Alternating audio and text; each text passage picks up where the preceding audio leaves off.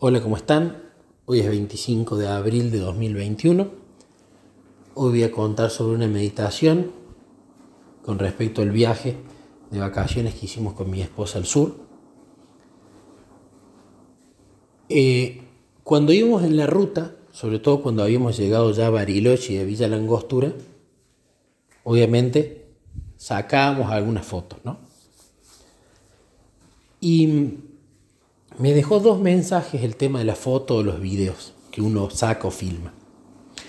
Número uno, eh,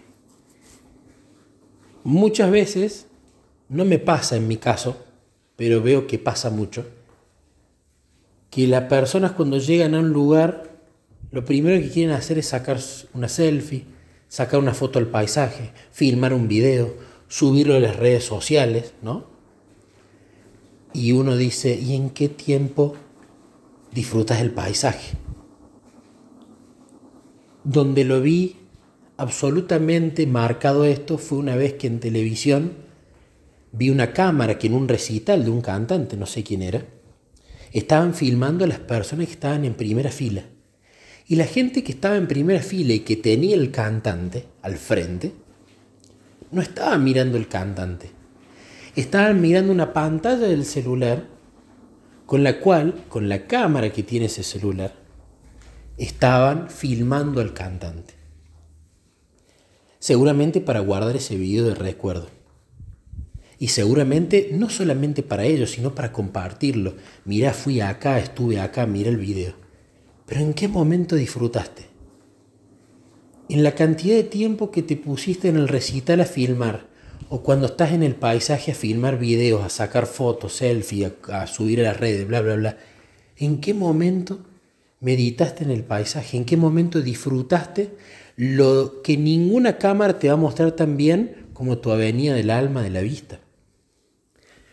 Entonces, la primera cosa que pensé con esto era el hecho de la cámara como un filtro, ¿no? ¿Cuántas veces en lugar de disfrutar las escrituras y meditarlas, las consumimos a través de comentarios bíblicos? Las consumimos a través de sermones. ¿Cuántas veces realmente en lugar de citar a tal autor, a tal sermón, agarramos y decimos, voy a contarte una meditación que hice y el mensaje que yo saqué que me sirvió?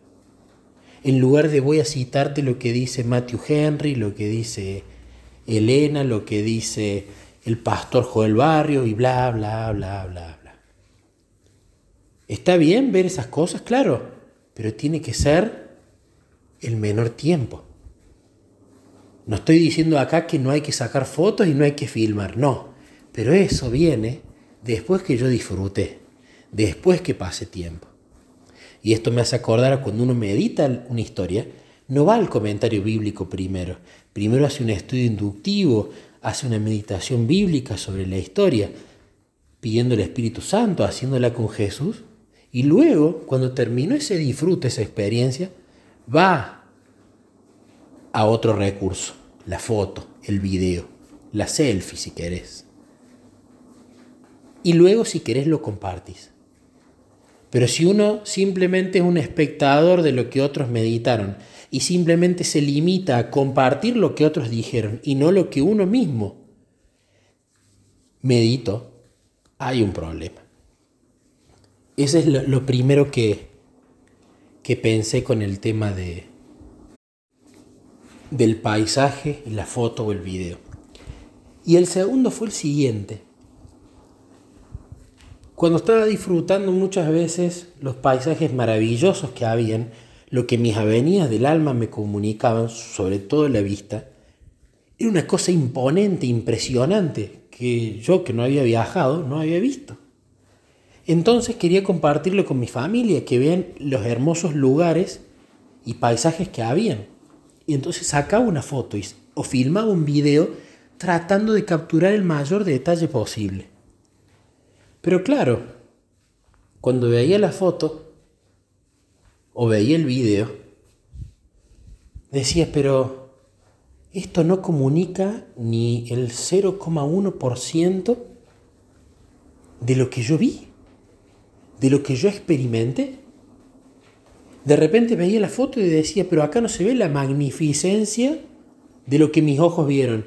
Y eso que mis ojos, yo uso anteojos, así que no son espectacularmente, eh, digamos, sanos, como para capturar todo detalle. Pero aún así, había años luz de distancia entre lo que la foto o el video, que todavía tiene más contenido, mostraban y lo que yo había visto.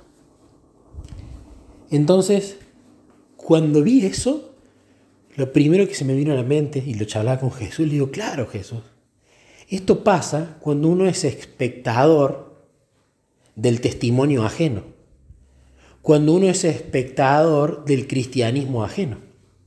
Porque Jesús cuando sanaba a alguien, claro que lo mandaba a testificar, no lo mandaba a dar un estudio bíblico del Antiguo Testamento, lo mandaba a contar lo que él había vivido. Ahora, lo que él había vivido, el paralítico, por ejemplo, a quienes sus cuatro amigos, con la increíble confianza que tenían en Jesús y cariño por su amigo, bajaron por el techo y Jesús lo sanó, perdonó sus pecados primero y lo sana, lo que él vivió, ni siquiera sus amigos lo pueden describir, lo que sus avenidas del alma vieron, lo que él sintió.